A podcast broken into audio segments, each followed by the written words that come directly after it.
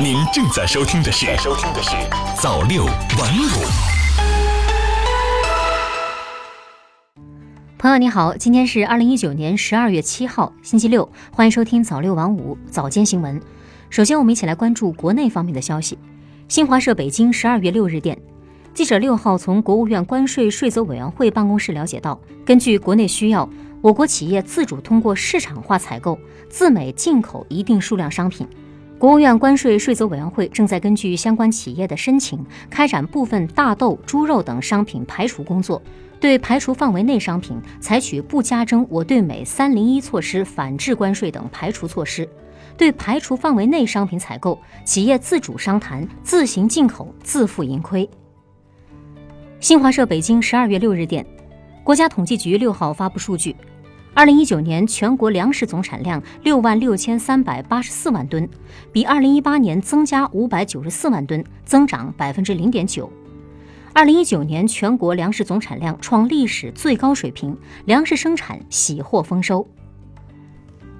中国网十二月六日讯，据农业农村部消息，农业农村部近日印发《加快生猪生产恢复发展三年行动方案》，要求今年尽快遏制生猪存栏下滑势头，确保年底前止跌回升，明年元旦春节和全国两会期间猪肉市场供应基本稳定。确保二零二零年底前产能基本恢复到接近常年的水平，二零二一年恢复正常。同时，方案提出对打着环保名义搞无猪市、无猪县的，一律责令整改。北京晚报十二月六日讯，目前我国已经进入儿童呼吸道疾病等季节性疾病高发期，儿童患者数量明显增加。国家卫生健康委办公厅最新发布通知，要求各级各类医疗机构儿科确保不出现停诊拒诊情况。当医院出现患者过度集中、超出接诊能力情况时，可开设儿科延时门诊和夜门诊，满足需求。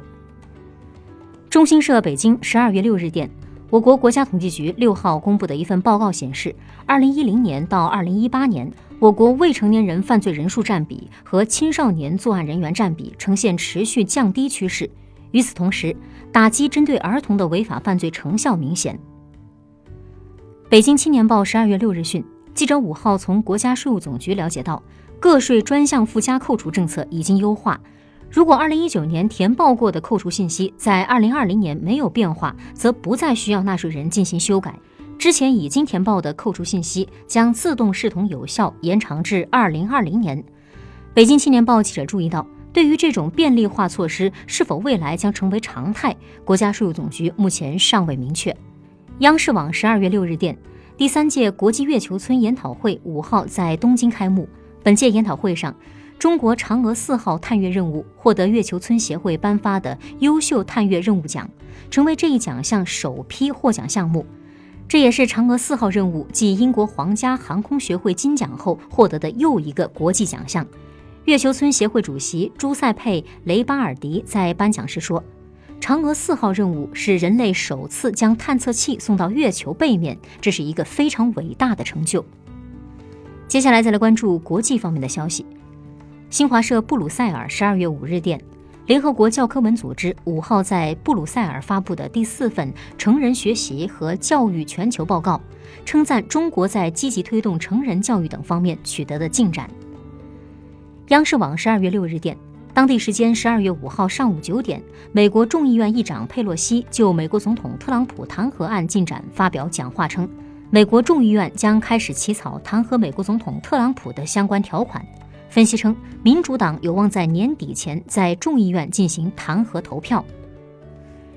新华社平壤十二月五日电，朝鲜外务省第一副相崔善基五号表示，朝方对美国总统特朗普发表对朝动武的言论，并以比喻方式称呼朝鲜最高领导人表示不满。朝中社当天援引崔善基的话报道说，美方如果有意为之，那将是非常危险的挑战。如果此类言论再次出现，朝方将视其为美方的故意挑衅，朝方也将采取与之相对应的举措。央视新闻客户端十二月六日电，第二十五届联合国气候变化大会，气候变化对健康的影响是主要议题之一。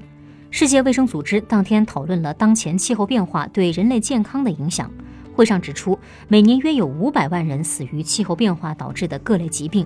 全球气候变暖和碳排放过量等问题已经严重威胁到人类健康。对此，世界卫生组织在五号的会议上强调了实施巴黎协定是解决气候变化对健康影响这一问题的关键。各国应积极努力达成协定规定的目标。除继续遏制全球气候变暖和过量碳排放之外，治理空气污染也将是接下来世界卫生组织采取的重要举措。而中国在治理空气污染方面积极作为，起到了带头作用。好的，以上就是今天早六晚五早间新闻的全部内容了。感谢您的收听，咱们晚间再见。